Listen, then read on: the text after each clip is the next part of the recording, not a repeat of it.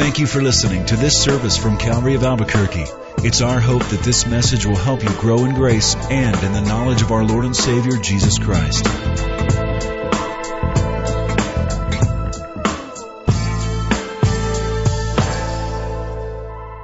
Thank you. I love you.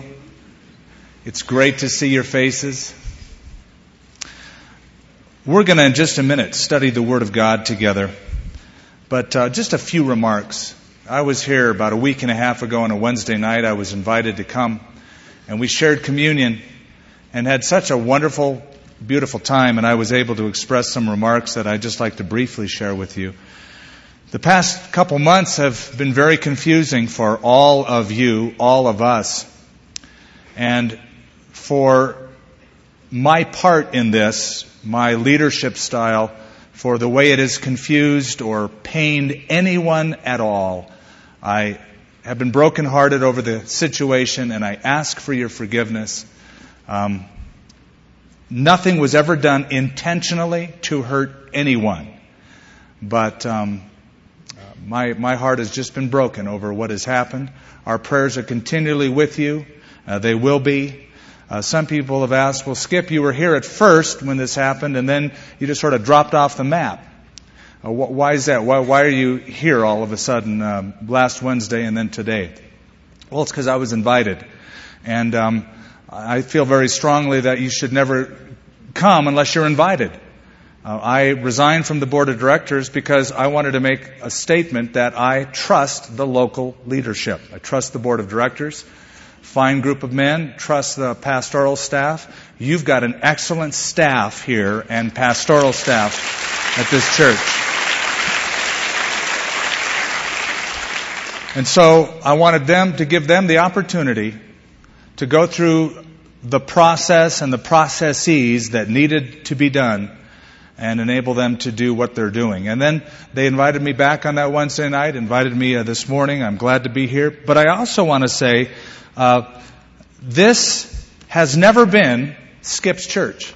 It's never been my church. It's always been and will continue to be God's church. Jesus said, on this rock I will build my church.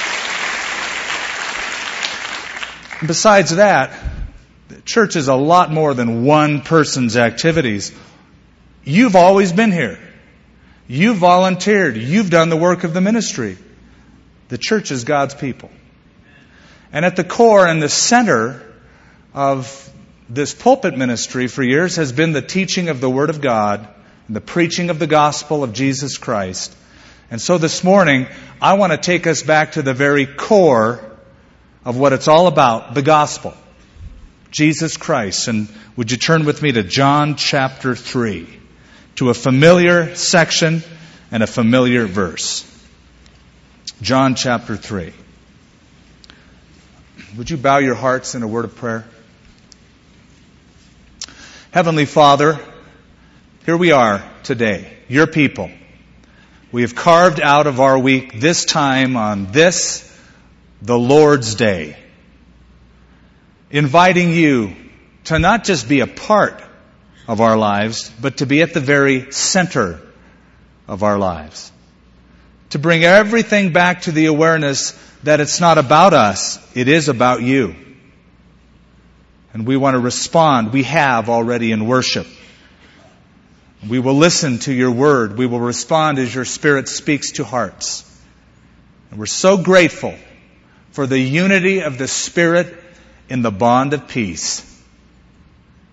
Thank you, Lord, for this flock Thank you for the way you have worked and continue to work and will work in the future with these your people. In Jesus' name, amen. You know, some things that are very obvious to us in life are not obvious to everyone. They need a bit of explanation. Here's an example. Some years ago, scientists at NASA developed a special gun that shot out dead chickens.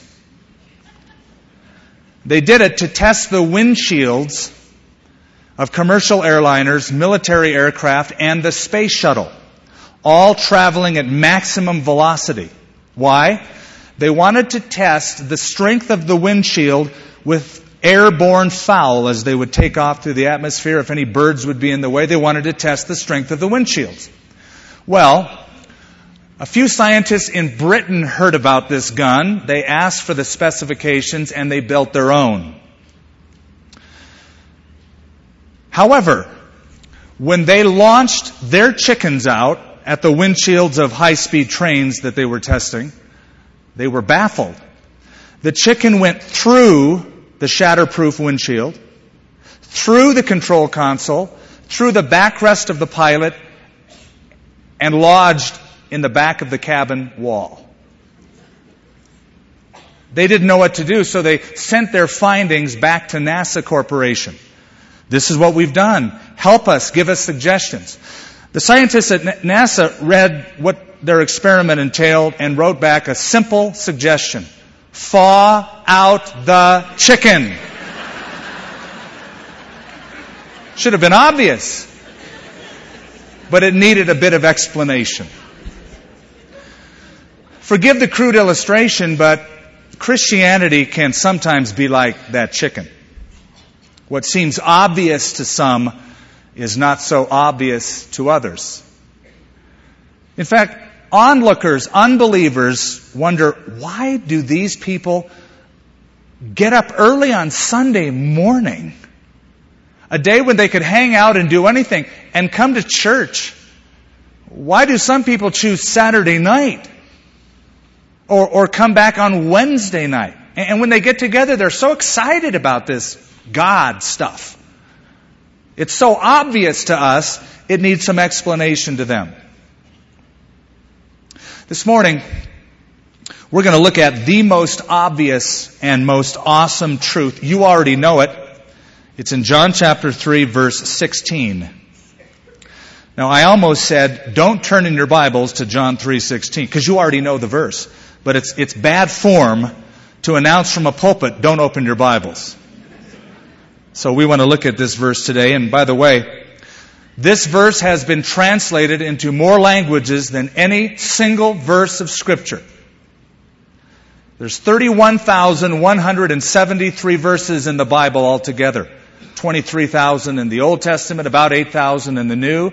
This is the crown jewel of them all. We've heard it all our lives. And this verse, John 3:16, centers on God's plan for us based on God's love for us. It's the main thing. It's the top issue in life. It centers on Christ. And you may have heard that old saying, the main thing is to keep the main thing the main thing. And the main thing isn't what Bible version do you read? Do you hold the views of Calvin or Arminius? Who cares? The main thing is Christ and Christ alone. And so we look at this verse today. You know it. Let's say it out loud together. For God so loved the world that he gave his only begotten Son, that whoever believes in him should not perish, but have everlasting life. Martin Luther called this the Bible in miniature. It encapsulates God's plan for humanity, God's plan for you and for me. It's a familiar verse in a familiar section of Scripture. You know the story. A guy named Nicodemus has a personal interview with Jesus on some evening in Jerusalem. He's heard about Jesus. He's heard of all the miracles Jesus has done. He's believing that God is with this one, and he wants to know why. So he comes to Jesus, asks a few questions, doesn't get very far. Jesus immediately says, Nicodemus, unless a man is born again, he'll never see the kingdom of heaven. Which Nicodemus doesn't quite understand, asks him a few questions. Jesus then predicts his death, and he says, As Moses lifted up the serpent in the wilderness, so the Son of Man must be lifted up, that whoever believes in him would not perish, but have everlasting life. And then he says this, for God so loved the world that he gave his only begotten Son, that whoever believes in him would not perish, but have everlasting life. It's God's plan in a nutshell.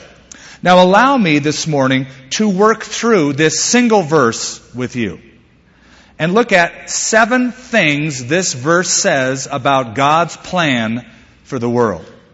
First of all, the origination of this plan. Notice how it begins. For God so loved the world. It does not begin by saying, for man was figuring out a way to better himself. It's God who takes the initiative. God never left it up to man to try to discover who God is on his own. God started the process. God revealed himself. He took the initiative. John put it this way in 1 John 4:19, we love him because he first loved us. This then is a pursuing God who's going after mankind. It's always been that way. As soon as Adam sinned in the garden, the first thing God spoke to Adam, the first thing was a question. He said, Adam, where are you? We don't read that Adam said, Where's God? Adam was running from God. And God was chasing Adam, looking for him. That's why Malcolm Muggeridge used to call God the hound of heaven. He chases us. Now sometimes you hear people say, well, you know, I'm not sure about God, but I, I am searching for God. To which you may respond, I didn't know he was lost. The opposite is the truth. You're not searching for God. God has been searching you out. God takes the initiative. Isaiah said, All we like sheep have gone astray. Paul the Apostle even put it more dramatically. We were all dead in trespasses and sins, but God, who is rich in mercy, with a great love wherein He loved us. I've always loved that verse of Scripture. Here we are, going our own direction, dead, but God. For God so loved the world. When we came into this earth, this world, we were DOA'd, dead on arrival, separated from God, requiring God's initiative, requiring us to be born again. Now, dead people can't help themselves. Dead people can't improve their condition. And dead people can't be more dead than other dead people. All right? So you can't say, well, I might not be perfect, but I'm not as bad a sinner as that person. We're all dead before God as we come into this earth. You remember a few years ago that movie, Princess Bride? Some of you remember it, and the hero in the story was Westley, and Westley went through a horrible ordeal where his friends saw that he was dead, and they brought him to Miracle Max. And they knocked on Miracle Max's door, and this little guy opened up the crack in the door, and the guy said, Sir, you've got to help our friend. and the, Max said, What's wrong? He said, Our friend is dead. And Max said, Oh, you know so much. Well, I'll have you know, your friend isn't all dead, he's only mostly dead. And everybody knows there's a big difference between mostly dead and all dead. Well, when you and I came into this earth, we were all dead spiritually separated from God, needing to be born again. This is what it means. You can put a person in the best schools, but apart from Christ, you'll only get an educated sinner. You can put a person in the best psychological clinics, but apart from Christ, you only have an adjusted sinner. Our only hope is in a God who would chase after us, pursue us. True story I read a few years back in a newspaper. A kid named William was a teenager. He ran away from home. You know why? He had a girlfriend and he was sure that his parents were trying to break up the relationship William had with his girlfriend. So he ran away. What William didn't know is when he ran away, the tests from the doctor that he had seen a week before just came back. He had a very aggressive form of cancer. Everybody was looking for William to save his life. Now here's William running away from home lest he lose his love And here's people chasing after William lest he lose his life. Perhaps some of you God is chasing this morning, looking for you, not to ruin you, but to save you. So, the origination of the plan for God. Look at the text again. Notice the motivation of this plan. For God so loved. For God so loved. It doesn't say, for God was so angry at the world that he sent his son to punch him out. Nor does it say, for God was so bored with generation after generation that he just stopped caring for people anymore. Oh no. The very essence of God, John tells us later, for God is love. That's his motivation. It's the essence of his nature. Now that's so simple to say. It's so hard to grasp a hold of that truth. That's why Dr. Billy Graham in almost every crusade historically says over and over again in every message, in every arena, God loves you. He always hammers that home because he knows it's so simple to say, it's hard to grasp. Dwight L. Moody, preacher, Moody Bible Church in Chicago years ago, late 1800s, early 1900s, made a study of the love of God in the scripture. He took a concordance and he found every reference to the love of God and he wrote it down longhand on a sheet of paper. And after his study, he concluded there is no greater subject that should affect the hearts of human beings than the love of God. Even the greatest theologians, it baffles them. Karl Barth, a noted theologian of yesteryear, was speaking on the East Coast at an Ivy League school. And in his classroom were not only theological students, but theologians, um, dignitaries. And at the question and answer session, they said, Dr. Barth, what's the greatest thought you've ever had that's crossed your thought processes?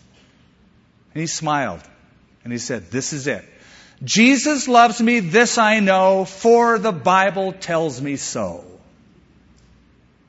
That's the motivation of God's plan, for God so loved.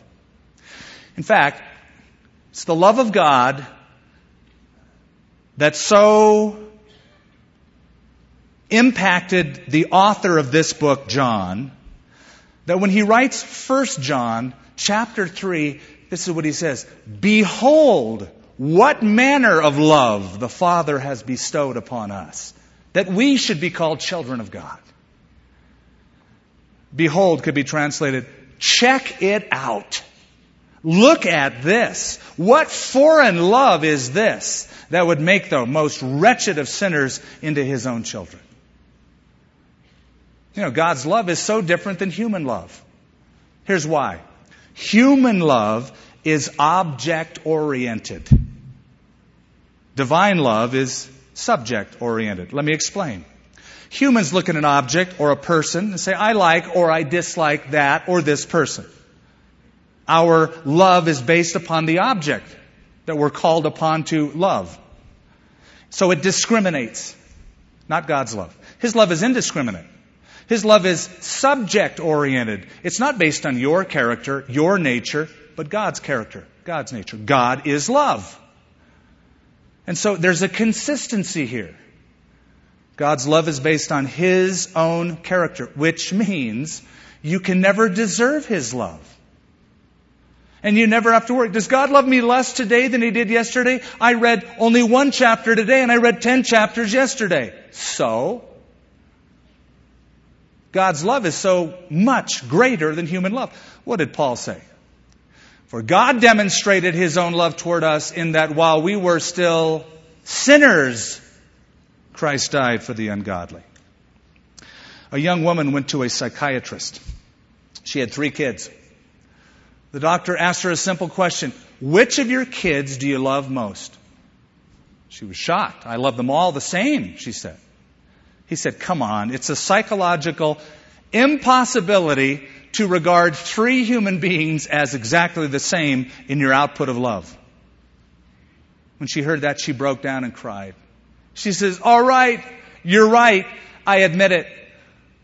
When one is sick, I love that one the most. When one is in pain, I love that one the most. When one is bad, I love that one the most. But besides those three exceptions, I love them all the same. You might be hurting today, in pain today, running today, bad today. God has a special motivation of love toward you this morning.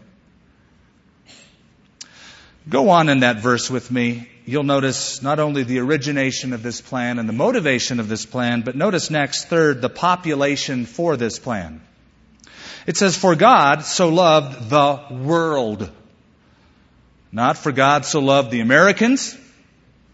Not so, for God so loved the elect only. Not God loves white, middle class, whatever or a special group of people. God loves the world. This is love as, at its widest embrace. When Jesus spoke these words, he was talking to Nicodemus, a ruler of the Jews, an elder of the Jews. And I'm sure that Nicodemus was a bit shocked when he heard those words, for God so loved the world. See, Nicodemus grew up thinking God's love was for good law abiding Jewish people, the chosen, the elect. And that's us. And now Jesus is saying, oh no, it's much broader, it's much wider, it's more encompassing. God loves the world. What did Jesus tell us? Go into all the world and preach the gospel to every creature. You know why? Because the cure for the disease is the same universally. If a person has Hansen's disease, used to be known as leprosy, if they're in South America, Thailand, Africa, doesn't matter. The cure is the same worldwide. Same with us. All of us were born S-I-N positive. The cure for the disease is the same, whether you're in Saudi Arabia, Albuquerque, New Mexico, Europe, Central America, South America, Africa. It's the blood of Jesus Christ that cleanses a person from all sin. Now, what if this verse said, For God so loved all the good people of the world? Well, we'd understand that. But then that would eliminate us, wouldn't it? What I mean is that some days we're in good behavior, other days we're not. It's up and down. But it doesn't say God just loved the good people of the world. Or, or what if God loved like we do? Sometimes we have great emotional outpouring and affection towards someone. The next day, we might just say, I'm having a bad day. I, I, go away. What if God woke up one day and said, I'm having a bad halo day? I just, I'm just sort of sick and tired of all this rebellion on the earth. I've been patient long enough. But again, God loved the world. You cannot stop God from loving you. But you can come to a place where you don't experience God's love anymore. There's a reason Jude wrote in his little epistle, always keep yourselves in the love of God. It's like the sun. You can't keep the sun from shining. It shines every day, but you might not experience it. You could walk out in the middle of the sun and put up an umbrella, and that would keep the rays from off your body. You could walk around with an umbrella spiritually of sin or of doubt that though God loves you, you're not experiencing it at that moment. But His love is consistent. Let's go to the next part of verse 16. We have now the demonstration of God's plan. For God so loved the world that He gave His only begotten Son God demonstrates his love by giving. True love can never be passive. It's never silent. If a person loves another person, there will be an action, an activity, a showing up, a giving. For God so loved that he gave his only begotten Son. Anyone here who's a counselor, has done any type of ministry, knows that marriages, after a period of time, can deteriorate from a bright, vibrant love relationship into a formal, almost dead, legal understanding. here's why. Somewhere along the line, the couple stopped giving. Giving time to one another, giving the energy that they once gave in the relationship, giving the care to that relationship. True love demonstrates, gives, pours out. So for God so loved the world that he gave. And what did he give? His best. The ultimate sacrifice. His only begotten son. There was an astronaut who went to the moon. When he got back, he was being interviewed. The interviewer asked him a very interesting question. He said, Okay, when you were standing on the moon next to your spacecraft and you were looking at the Earth from the moon, what were you thinking? The astronaut said, Well, it's going to sound funny, but I couldn't help but thinking that the spacecraft that I was riding in was built by the lowest bidder. Frightening thought. Somebody bid it out this thing and NASA sent it out to the lowest bidder. But when God enacted His plan to save planet Earth, He didn't give it out to the lowest bidder. He paid the highest price, His only Son. You may have heard of the legend, and it's only a legend, of a man who was walking down a street. He fell off the road into a bunch of quicksand and he's going down fast. And the first person to walk by was Confucius who noticed the man was sinking, and this wise man looked and said, It is evident that men should stay out of these places. That's all he could say.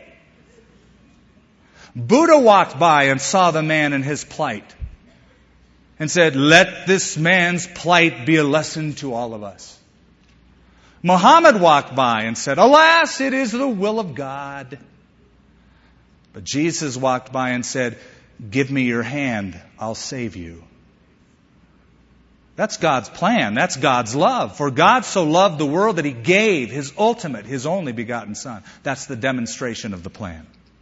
Fifth, same verse, notice the invitation of God's plan. For God so loved the world that He gave His only begotten Son that whoever, whoever who is salvation offered to? Whoever. Whomever. God isn't picky. He'll take anybody. Jesus had a conversation with a woman of Samaria at the well. And as they were going back and forth, Jesus said, Whoever drinks of the water that I will give him will never thirst. There it is again. Whoever. The Bible closes with that same invitation. Revelation 21. The Spirit and the bride say, Come. Let him who hears say, Come. Whoever is thirsty, notice, whoever is thirsty, let him come. And whoever wishes, let him take the free gift of the water of life. Whoever, whomever. In fact, one of the things I've always loved about God, especially God in Christ, the incarnation, is that he often picked people no one else wanted to hang with. Mary Magdalene, come on in. Thief on the cross, I'll save you. Thomas, be a part of my team. It's so wonderful. On earth, there are exclusive places that admit certain people but keep others out. Clubs. Could be a country club. Could be an academic society. You can come in, but you have to be a certain person with certain qualifications before you're admitted. Do you know that it's easier to get into heaven than it is to a Christian university? Not everybody can get into a Christian university. What are your grades? What is your background? What are your ideas? But whoever comes God's way, God will take anyone. Perhaps the biggest surprise in heaven will be those who made it there and those who did not. Notice also the condition of God's plan. Oh yes, there is a condition. It's not that everybody just dies and automatically is given the kingdom of God. But notice carefully that it says, For God so loved the world that he gave his only begotten Son, that whoever believes, that's the prerequisite. That is the requirement. That's the precondition. You have to believe.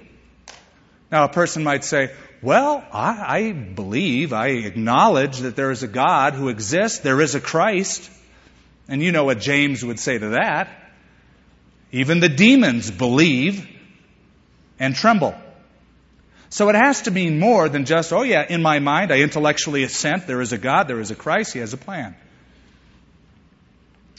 The word believe, pisteuo, could be translated whoever trusts in, relies on, adheres to, and commits his life fully to will never perish, but have everlasting life. You probably had people say to you, Well, I'm glad you're a Christian. You have a crutch.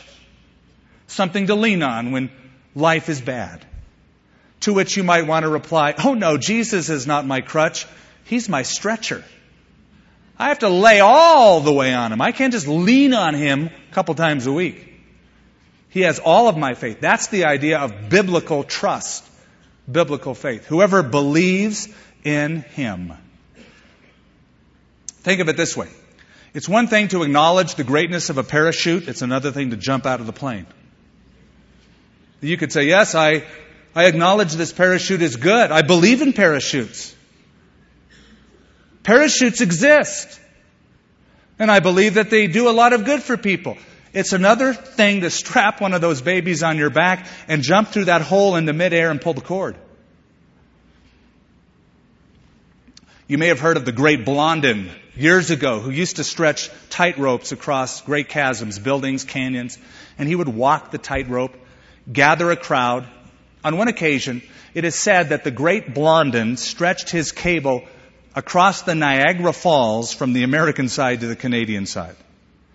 Went back and forth. The people cheered.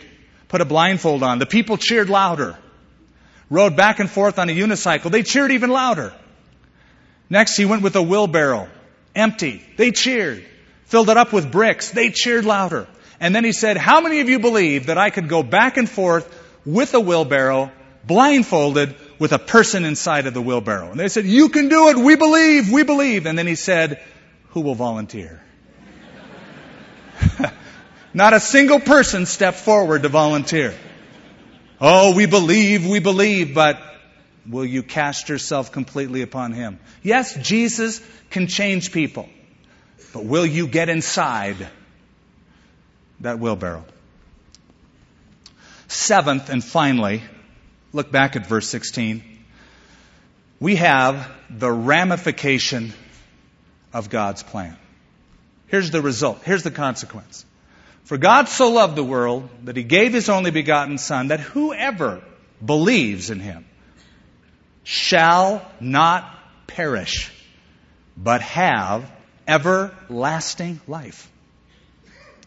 It's because of this promise and others like it that the South African converts have called the Bible the book of beautiful words. The beautiful promise of salvation that anyone who comes will receive God's forgiveness, God's grace, God's love lavishly book of beautiful words. Whoever believes will not perish, have everlasting life. Okay, great promise. But there's a flip side. There's something implied by that statement. If you trust, if you commit, you won't perish, you'll have everlasting life. But what if you don't commit? What if you don't trust?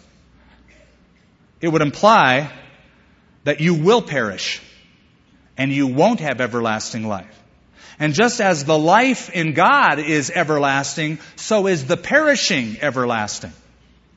So that the ultimate choice a person must make is salvation and redemption and restoration by God or separation from God. It's the ultimate choice. A man was speaking to his friend about Christ, and his friend, an unbeliever, said, Well, I'm not sure I can pay the price to become a Christian. And his friend put his hand on his shoulder and said, Have you ever thought about what it will cost you not to become a Christian. Shall perish. That's the choice. This last week, I was in North Carolina at the Cove, the Billy Graham Training Center. And the group was an amazing group of people. They were first responders to disasters around the country chaplains, firefighters, nurses, doctors, volunteers, first responders who, when Katrina would hit or 9 11 would hit, they would be dispatched. And they all swapped stories. It was a wonderful time. On one of the evenings, the highlight to me was an interview with Sergeant Gregory Hawk from St. Bernard Parish in New Orleans. He was one of the only two policemen in the entire police force of New Orleans that was left out in the storm when Katrina hit. And he survived. And he told his story. It was so moving. His wife was with him and he was in tears. He was standing in front of the St. Bernard High School before the floodwaters came in and destroyed everything. He knew it was coming. He heard the reports. He was bracing himself. He was scared. And he said he stood out in front of that high school and he prayed to Jesus. He said, I don't know why I did it because I have never prayed in my life before that moment. But I prayed to Jesus. I asked Jesus to be my Lord and Savior. And he said, I knew it was real. It worked. Then he went on to tell his story. Floodwaters came in. He showed a few pictures. He went on to save 488 people and keep them alive for a week in the St. Bernard High School gym. And the water was just a few feet from the top of the ceiling. They were there a week before they were finally discovered and brought to safety. And this is what Gregory Hawk said. I lost my home. It's gone. We lost our business. I lost my friends. They moved. I lost my community. But I found Jesus. I lost everything, but Jesus is the main thing. And there's such a joy and peace in this man's heart. And in the midst of that storm, he found Jesus. Gregory Hawk discovered that even if God shoots his gun of suffering and pain at an individual, he always thaws out the chicken.